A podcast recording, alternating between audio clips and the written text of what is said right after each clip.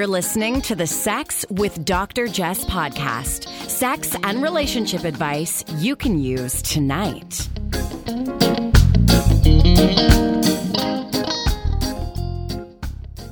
Hey, hey, your friendly neighborhood sexologist here. Jess O'Reilly with my lovely other half, Brandon Ware. I like that. Lovely. It feels so good. You Thank couldn't, you. You couldn't tell I was mocking you. No, I know you were mocking me, but I'm going to roll with it. Listen, babe, this episode is all about you. Finally. It's the it's the Brandon episode. Because nothing's ever about me. That Right, that means yeah, I'm. I'm just going to hand over the mic to you. Go. I'm going to pull my candid, um, an awkward silence. So I receive many questions for the podcast from listeners, and many folks are curious about you, Brandon, and want your perspective. So I've been compiling some of the questions directed at you. He's shaking his head. I feel like people don't want to know what's going on inside my mind. They do. it's a little frightening in there, people. Let me be clear. I get questions for you. I never get criticism leveled at you. It's always at me. Not until today. Here we go. This is your debut. Criticism debut. Here we go. So let's dive right right in. This person asks, How curious are you about Jess's past? I know you've been together a while, but lately I'm more curious about my wife's past and specifically why she had one night stands. I don't care what the sex was like, I just want to know why she had them. Should I be so curious or just get over it? I am curious about your past only about your experiences. I am not curious about how many partners, how good or bad it was. I mean, I'm open to listening, but I uh, I'm not really that interested in it.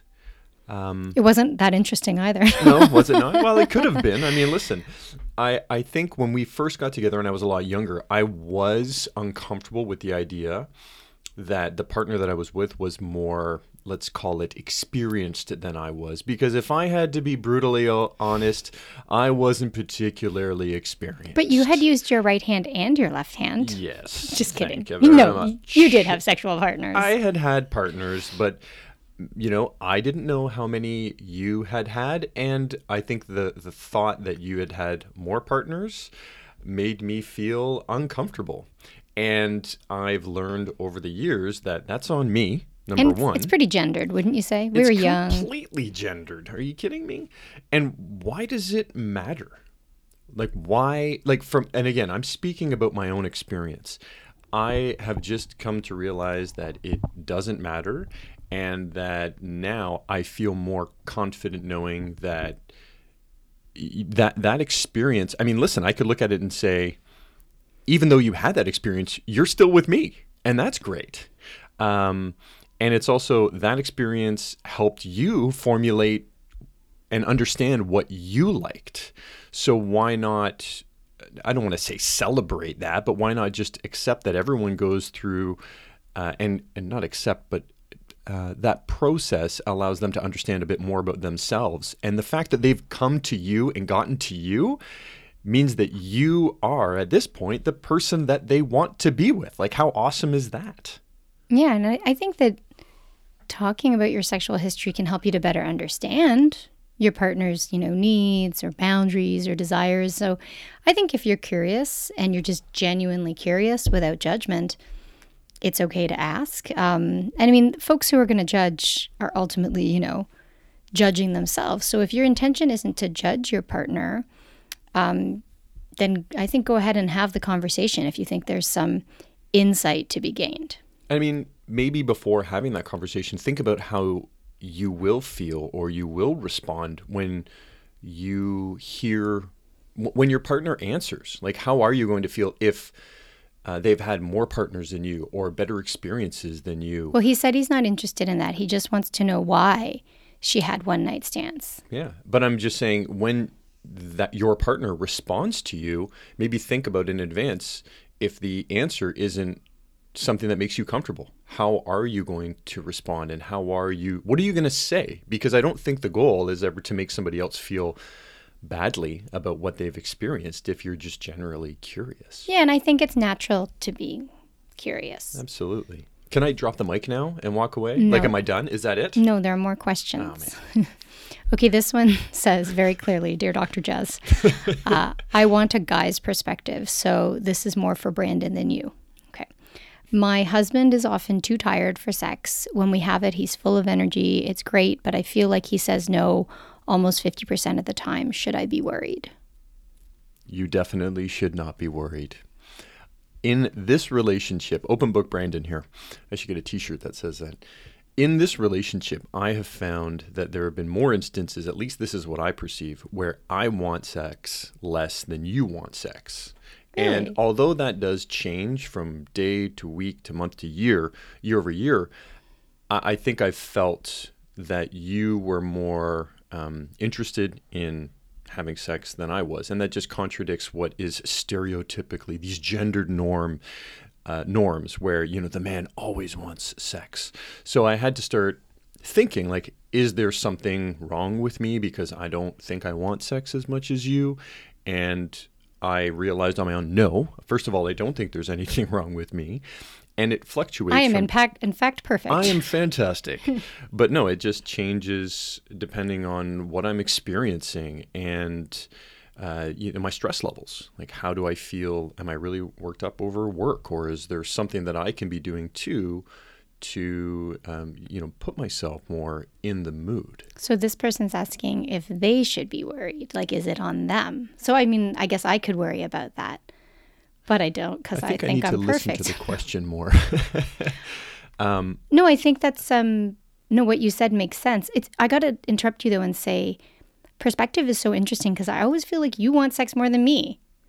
That it's it's that exercise that you have encouraged some of your clients to partake in where you write down how often you think your partner wants to have sex and how often you think and how often you want to have sex and then you exchange it with each other is really interesting because the perception is that your partner always wants uh, or sorry it depends on what you perceive your partner to be wanting right do they you think you, they always want sex and what do they actually want Do you feel like I want sex more often than you these days? no, not these days. I think that there is so much happening in our lives and in the world, and you know, just for no, I don't. But I think that my Overall, in the course of the relationship, I think it's because early on I wanted it more. th- that's what I was about to say. Is early on First impressions. listen, when we first got together, I was like, "This is great." You want it all the time, and then my desire to have sex as frequently as we did started to taper off. And that's when I started wondering and feeling insecure because I was like, is there something wrong with me? And it was just that the the the libido levels at the time were different. And to think that two people over the course of we've been together for almost 20 years to, to constantly have interest in sex at the exact same level over those 20 years is I, I think very going to be very difficult to achieve. I think we also have to realize that, um, you know, saying no, it's of course always okay to say no. And it's also okay to say, I'm not in the mood, but let's see if we can get me in the mood. Because again, if you wait until you're spontaneously in the mood for sex, you're probably going to have it f- less frequently, which for some people is fine, but it might be a good opportunity to have a conversation about how he needs to feel in order to have sex because you mentioned that he's too tired but when you do have sex he's full of energy so you know he may want to and he may not but he may want to address some of the uh, you know energy deficits and say okay how can i have more energy for this because some people like for example me if i'm half asleep i don't mind having sex for other people they want to have all the energy in the world If I'm half asleep, I'm full asleep. you're only one or the other yeah. um, so yeah, I think that's a an important conversation to perhaps have. Okay, another question for you. Last week you said that you have no game and that you would never have gotten together with Jess if it had been up to you. I don't want to let my moment pass me by. So, how do I work on my game and my confidence? You've also talked a number of times about how your confidence has increased over time. So, how do I get more of that? Wow. How does your confidence increase over time? For me, my confidence changed when I started to care less about what other people thought. Uh, I know that that's a really, you know, after school special thing to say where you're just like, don't care less what other people say. But when I started thinking about what mattered most to me, um, that helped me with confidence. I had a number of things that I had achieved that I thought would give me confidence. Um, you know, whether it was work or personal, that I thought would make me feel better. That you know, once I achieved them, they didn't, and that caused me to reflect on going back to you know what's important to me to give me that confidence level, and then finally, having had experienced loss, reminded me that uh, you do need to take those chances, those calculated chances, and to put yourself out there and to be willing to be vulnerable. Because those moments of vulnerability, when they're met by somebody who is a good human being, can turn into wonderful experiences, even if it's even if you take a shot and you approach somebody if you're sincere and passionate and again that element of vulnerability if that other person is a good person even if they're not interested it will happen in a way where both parties come out and feel positive about the experience. Like it doesn't have to be where you approach someone and they just shoot you down. They can do it in a way that demonstrates that they appreciate it but they're not interested. And both parties leave do, do you think that I have to show appreciation though? Like, I can't I okay. show respect without? I, am just speaking from like my perspective of you know people hitting on me um, when I don't want to be hit on on a plane in an airport lounge um, while you're in the bathroom. Yeah. Uh, where was I the other day? Where I was in so, the bathroom. I was so irritated. Oh, I went to get a coffee. You went to one coffee shop and I went to the other, and somebody was bothering me while I was just trying to get a bagel. And I, listen, uh, maybe I'm maybe my attitude is a is a bit of a turnoff. Uh, I think that you have to read people's interest, right? If my yes, head down agreed. is down in my phone, I probably don't want to talk to you. Um, so you know, on one hand, I want to say, what do you have to lose? Like the worst somebody says is no, thank you, right? I'm never a dick about it, but there does come a point where you also want to kind of read what somebody in- is interested in, especially when you think about like gender power dynamics. I don't know the gender of, of these folks here in this question. I, I shouldn't have used the word. I, I think r- respect. It's not that you need the person on the receiving end needs to be appreciative of the person who's approached them. But I think when there's a, an element of respect, when the person approaching is respectful and the person who is receiving, even if they're declining, is respectful, that both parties can move forward knowing that it was an, a perceived opportunity to connect that just didn't work out. And somebody doesn't have to be beat up and somebody doesn't have to be harassed either. Yeah, well, I think rejection is something that we've been taught to avoid. And I was thinking about your work and how in your work, uh, and my work as well, anyone who works for themselves, you face rejection. And it's good practice. Like you get rejected and then something else goes well. And you get rejection, rejected, and you still go home to the same person who loves you, or you're the, still the same person. I think about you, like, do you like yourself? I, I do like myself. Uh, I like myself. Not as much as I like myself. I, I do like myself, and it's something that I've had to work on because I grew up with this attitude that there's always a fault. Because if you can find the fault, you can fix the fault and you can become a better version of yourself. But I think it's the idea that, you know, when you're met with rejection, like with my work, when I meet rejection, it's an opportunity for me to reflect on why I was rejected and what I might be able to do better the next time to minimize the possibility of being rejected, right? So if I if in a dating sense or in a in a in a relationship or a connection sense, if I approach somebody and they turn me down and it's a, a terrible experience, why? What did I do that may have resulted in that? And I'm taking my work experience and applying it to a personal um, situation, but I think it's it's worth considering. Yeah, and rejection's just a part of life. If you if you try and avoid it, you're always going to live in fear. I mean, I think the it doesn't matter if you're powerful, you're also weak. If you're you know strong, you also feel soft at times. So I think, you know, the most powerful or successful or admirable people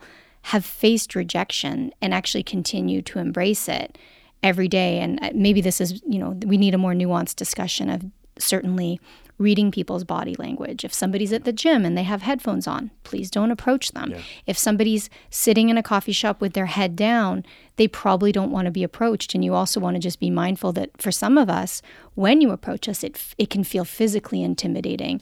So I don't want to take away from, you know, use the word game. I think we, we mean more like charm or, you know, being charming or being attractive or being in a positive way seductive. It is situational, and I think I've glossed over that, and I'm glad that you brought it up because I, I think you have to be respectful of people's personal space. Yeah, no, I don't think you glossed over it. I think, and I think you do a good job explaining how sometimes the things we think we need to achieve in order to have confidence are just almost holograms, right? And, and confidence is something you can experience as opposed to a state of being, right? So you can be confident at times and you can second guess yourself at times. And if you're second guessing yourself today or in the moment, you can feel more confident or self assured tomorrow. But definitely working on overall self esteem, you know, through gratitude, through hanging out with people who bring you know positive reinforcement into your life if you're dealing with issues of, of oppression you know looking at ways that you can help to dismantle or address or work through some of the trauma associated with that um, maybe that's not what they were looking for. Jess should shut up because this was for Brandon. Okay. Um, next one. Oh, this is fun because it can tie in nicely. Um, so you talked about the toy called the Pivot, but you didn't describe what it feels like either time. So I guess you spoke about it several times. So can and it says, can you elaborate? I don't know if this person just wants a description of what it feels against against your penis, but uh, the pivot is a penis ring, and it's worn at the base of the penis, and it's vibrating, and it's by WeVibe. So if you go to WeVibe.com, uh, you can get a couple of dollars off with code Dr. Jess. So this question makes me happy. Uh, D R J E S S WeVibe.com, and the pivot is Brandon's favorite toy. So I'll let Brandon take it away. The vibrations are intense. The when you finish, the vibrations make it so um, it really heightens the sensations when you finish. You can literally pivot the device so that if you're a person with a penis it really feels great on your balls or further on, why are you giggling when you say balls? because I gotta be honest, it feels a little uncomfortable talking about what exactly feels so great about it and why. So you pivot that the head part. You pivot the head so Against that it, your balls. It vibrates against your balls, and it vibrates down to the perineum and in between up towards your butt. It also, if you want to please your partner, and if they have uh, a vulva, that you know it rotates up and pushes against their clit. Why are you laughing at me? Because you're like sweating while you I'm like, describe it. I don't know exactly how to say this without I just like that you use the word vulva. vulva. Yeah, making sure I use the correct terminology. I've taken it off and used it on my hands to please you. oh, you slide it on your fingers. Yeah, I put it on my fingers. Might have to use a couple of fingers. No, you have dick fingers. Thank you. I thank you very much. I have dick fingers. So why don't you tell people what dick fingers means rather than them picturing Brandon having five penises on the end of his palm? nah, that's what it is. Yeah, that's it. It's I five. Just, no, I have regular hands.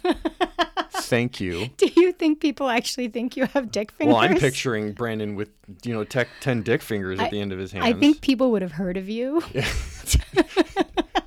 I'd be a millionaire because of my dick fingers. You travel around Travel the world. and just show people. Forget real estate. Brandon's dick finger man. well, you couldn't sign a contract. No, I couldn't. I I could please many people at once. Um, So yeah, that's the pivot, and it's it's designed to be worn during intercourse, but you could wear it during oral. Um, Brandon really likes it. I like his description. I thought you were gonna say, I don't know, it's like ten thousand little buzzing insects buzzing who against wants my an insect against their junk? You know what it feels like? A bunch of ants crawling on my penis. That's not no, what it feels like. That's not at all what it feels like. It feels lovely. And I also want to say that in contrast to a lot of the other toys that I've tried, it doesn't f- it's of great quality. Like it's just it's not garbage. Like it's a really good high quality toy. So check it out. This is not meant to be an ad, but let's promote them. WeVibe. say it's not meant to be an ad for my dick fingers. No, if you want to see Brandon's dick fingers, my PayPal is. Venmo me. I- I- you know what I want? I would like all the requests for pictures of my feet to now turn into requests for pictures of Brandon's dick fingers. I'm just teasing. He just has big hands. They don't ejaculate. Be sure to check out WeVibe and not Brandon's dick finger hands. so wevibe.com and it's the pivot, but they have all these other cool toys and the code is Dr. Jess. All right. Okay, next question. Brandon, can you explain why men want to have anal sex so badly? Like what's the appeal? I don't know what the appeal is for most men, What- honestly. do you want to have anal sex very badly? No, I don't. I, wonder if it's a performative thing. If people say it just to say it. I mean, sure, have anal sex if you want to have anal sex. Um, but I don't know what the fixation is. I, I wonder if it is something that you just some people aren't comfortable having, so you want to have it. So if this is from a, a like a woman, um, I think you're talking about you putting your penis. Yeah, I was going to say like, what's what's the, now men having anal sex in their own butts. I can see the appeal because you you've got your prostate well, that's your stimulated through there. yeah. But I think this question, based on, yeah, based on this message, I think is about why a man wants to put his penis in a in a woman's butt in a straight cis sense. Yeah, I mean, I, I'm going to assume that it's something that not everyone is comfortable doing. So perhaps there's this desire to do something that not everyone will let you do. Um, the taboo the- element. The taboo element. That there, there clearly is a, there can be a difference in terms of sensation. oh, because it feels tighter, Could, could feel tighter. Yeah, definitely. drier, Yeah. So chafier. Um, Use lube. We have a whole episode on how to have anal as well. yeah, but I mean, I think asking that question is a, is a great starting point. Why do you want to do this? What is the appeal? What, what's the appeal? I always say to people, if you can dig a little deeper and say, you know, if we do this, whatever it is you're proposing, anal sex, a threesome, fantasy, sex in a forest with the deer watching, what is it that appeals to you physically, emotionally, relationally, practically? What are the benefits you're seeking? Because let's say you your partner doesn't want to do the deer forest sex scene, maybe you can pull out, extrapolate some of the other elements, the other associated benefits without doing the full scene. Also, going back to your statement, which is before you do it to somebody else, how about you experience it on your own?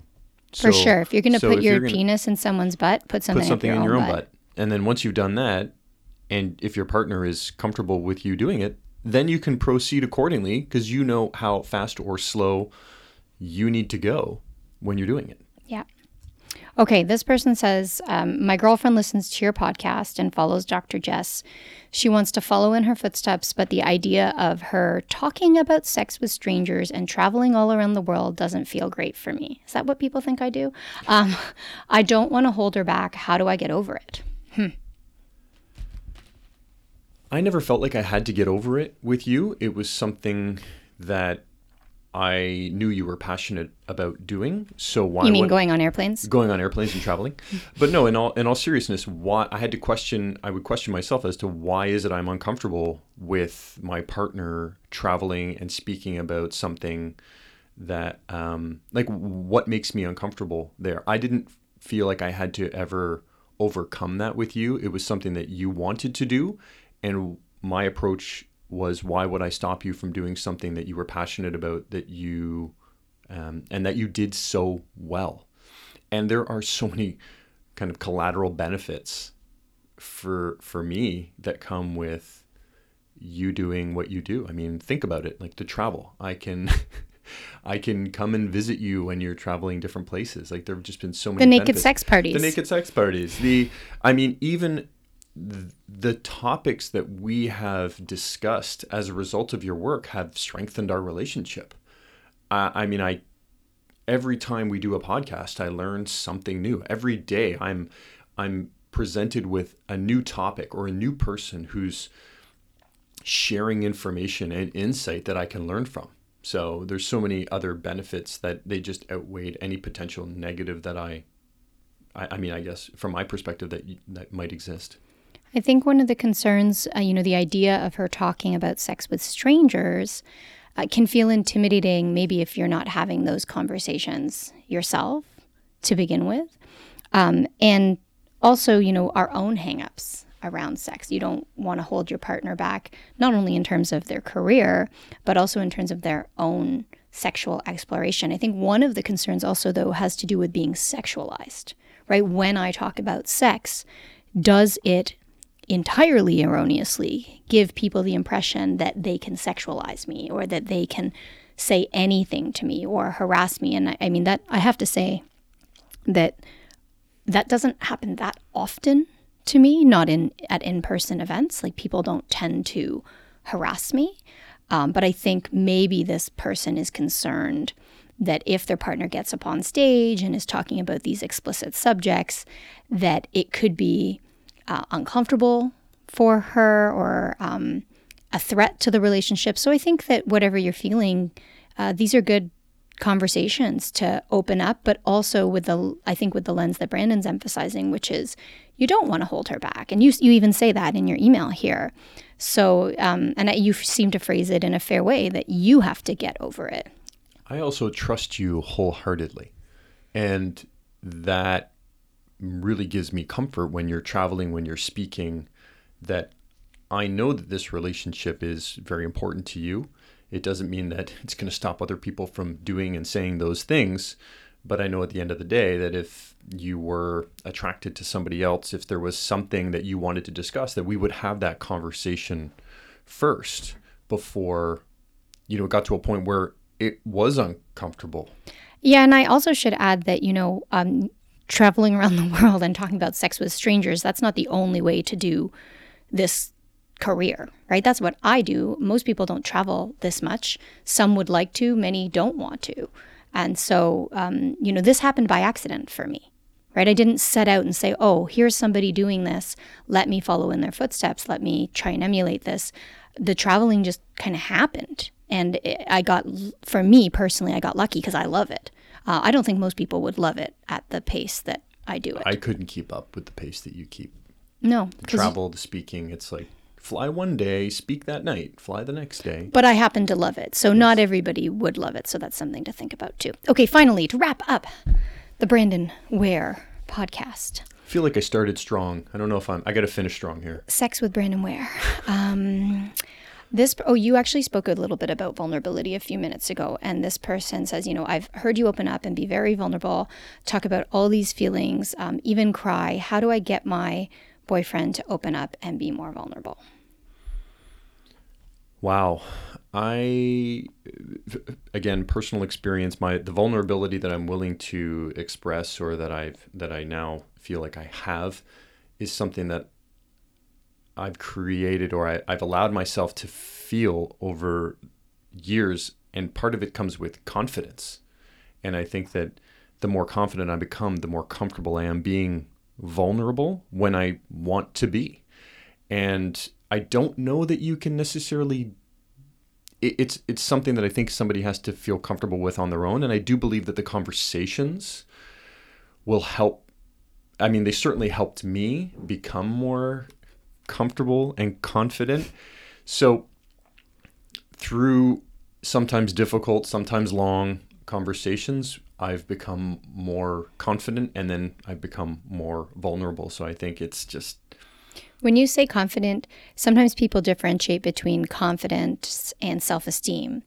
Like self esteem, how you feel about yourself, confidence, like your belief in your abilities. Do you kind of mean both of those things? Uh, yeah, I do. Um, I feel like I I grew up with a real lack of self confidence. I think it was surprising to me when people found out, even you know, five, ten years ago, that I was I felt like I lacked self confidence. Now, it doesn't mean that I lack self confidence in all aspects of my life, but in certain aspects of my life, I feel like I lack confidence. But that willingness to acknowledge that I lack confidence allows me to improve uh, in those areas. And that vulnerability that comes came with an understanding of how I felt. So I don't know if that really answers the question, but I, I think so. I mean, being willing to admit that there's something you can work on, or that there's some sort of perceived deficit. Um, and also, I would don't you think that kind of cultivating spaces and relationships where you can be feel safe, because so many of us continue to nurture and seek out relationships that don't create space for vulnerability, right? Like we are only friends with or do business with people uh, with whom we share interests, but not necessarily values, right? Do you, you know what I'm saying by that? Yeah, I definitely know what you're saying. And I think that people, everyone aspires to be the most confident version of themselves. Like when I think most people think about successful individuals, it's people who are uber confident, right? Hmm. And I don't feel that way, but I see how it's like to be super successful, you just need to have confidence in absolutely anything that you approach. And I think that acknowledging that you're not always going to have that confidence because you're not always going to be great at everything you do the first time you do it. But if you're willing to acknowledge that maybe you didn't do it well the first, second, tenth time, but you're working on it, creates um, you know more opportunity for growth and I think that with that that opportunity for growth, there is an element of vulnerability. And listen, there's so many benefits to being vulnerable that I've learned about too. And and you also can't be good at everything. Like you say that, oh, maybe you're not good on your first try. You might not be good on your twentieth try, and that's why I like to differentiate between like your belief in yourself and whether or not you like yourself. Like I think once you like yourself and trust yourself, and also have you know people around you who really like you right? Who like you for who you are, not just because, you know, you can play a sport together or you can talk about one specific topic together, but who really, really like you for who you are, your essence, like your values, your core beliefs. Um, well, you're not faking it with those people. Mm-hmm. When you're around those people, you're being who you really are. And when you feel that way, you know, you can uh, address some of those underlying issues or things that you want to improve. Yeah, and I think um, we're finding more and more of that, more of that in our lives as we get older. More relationships like that, where we can be more intimate and more vulnerable among friends. Um, we're seeing this even, you know, with people we work with, and I, I, think it's pretty neat. And then one other way to to get your partner to be vulnerable is for you to be vulnerable too, right? If you demand, "Hey, I want you to open up and be vulnerable with me," uh, that's a both a big and a fairly abstract request. Whereas if you start to open up more about you know your fears your insecurities your concerns your feelings that maybe aren't the most desirable at the time you might find that you know that modeling behavior shows your partner that it's a safe space in which to do so. I felt that way that when you've expressed something to me that i deem to be vulnerable uh, I respond with vulnerability and a desire to try and make you not feel bad or vulnerable. Like I associate vulnerability with, um, you know, insecurity, and I'm like, I don't want you to feel that way. So, like you just said, when you approach my, the the first way I respond is, oh my gosh, like what can I do to make you feel better? Right, and that that expression of vulnerability is disarming and can encourage someone to do the same. But you also, I don't think we want to manufacture vulnerability. Like I think no. it really just comes down to the if we continue to be honest, we have happier relationships. So I hogged the mic more than I had planned. Not at all. I feel like great insight from Dr. Jess and you know, Brandon spoke. So that's not true at all. Thanks so much, Brandon Ware. No problem. And I guess I'll, I'll plug WeVibe and remind people if you're looking for some um, really amazing toys, um, really innovative stuff. The Pivot is great, but they've got their new Nova 2 coming out as well. So use code Dr. Jess to save a few dollars. And thanks so much uh, to all of you for being here. Thanks, of course, to our very honored guest. How would we say it down at the speeches in Jamaica? To all of our esteemed, esteemed colleagues. yes. Our honored guest. And then we list them all, but all, all we got is Brandon Ware. Yeah, that's it. Well, thank you very much. Have a great one, folks.